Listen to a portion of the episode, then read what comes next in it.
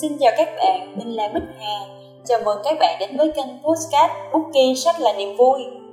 Vậy là chỉ còn vài tiếng đồng hồ nữa, thời khắc giao thừa sẽ đến. Đây là khoảng thời gian các thành viên trong gia đình sẽ quay quần bên nhau, chia sẻ những câu chuyện nhỏ to trong năm qua. Và trong số Postcard cuối cùng của năm 2022 này, Bookie chúng mình xin tham gia blog một câu chuyện có tựa đề Công chúa nhỏ của bố do bạn Nguyễn Việt Trang chấm bút. Bật mí cho các bạn biết, đây chính là bài dự thi đã xuất sắc đạt giải ba của cuộc thi Trú Đông ấp ủ trong từng trang sách năm 2022 vừa qua đấy. Trước khi bắt đầu lắng nghe câu chuyện, Bookie cũng xin chân thành cảm ơn Việt Trang và toàn thể các bạn dự thi đã dành thời gian tham gia cuộc thi Trú Đông của chúng mình.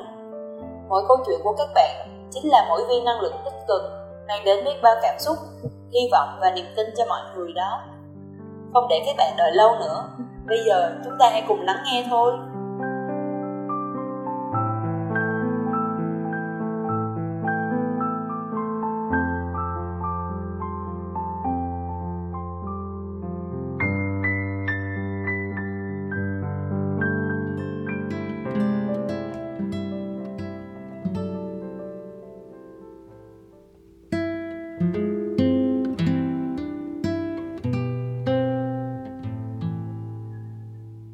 Chúa nhỏ của bố.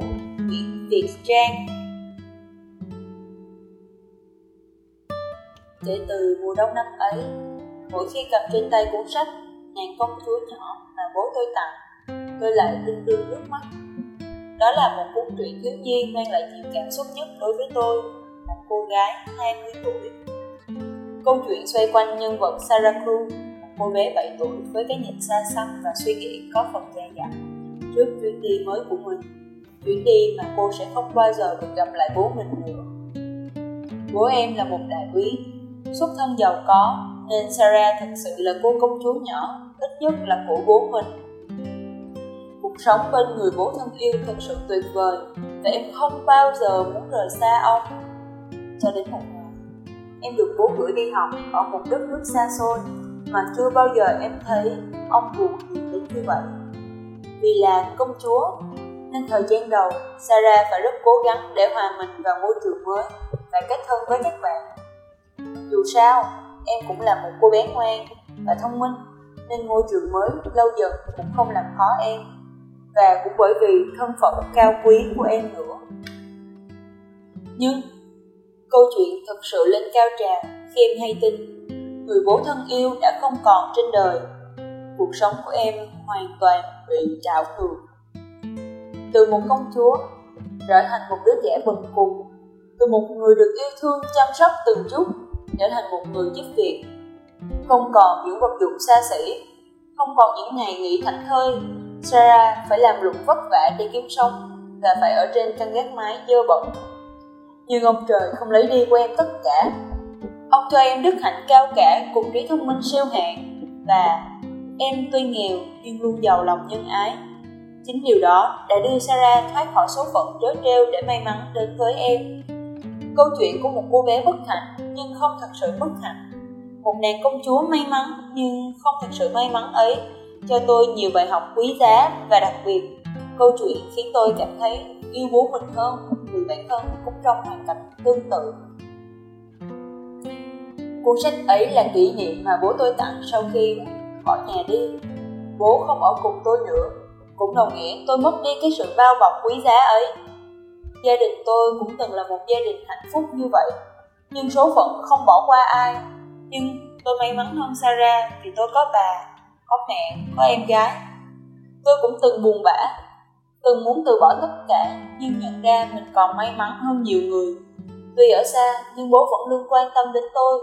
Tôi lại có động lực mạnh mẽ hơn trong cuộc sống và Sarah nhỏ bé ấy, thật sự mang lại cho tôi nhiều hy vọng bởi câu chuyện cô công chúa thành kẻ bần cùng rồi lại thành công chúa này, Beverly Fahey. Có thể một giai đoạn nào đó trong cuộc đời, bạn cũng từng là công chúa rồi thành kẻ bần cùng như thế thì cũng đừng lo. Hãy cầm cuốn sách này lên để nó sửa ấm cho bạn. Chỉ cần bạn tin vào bản thân, rồi bạn sẽ lại là công chúa nhỏ.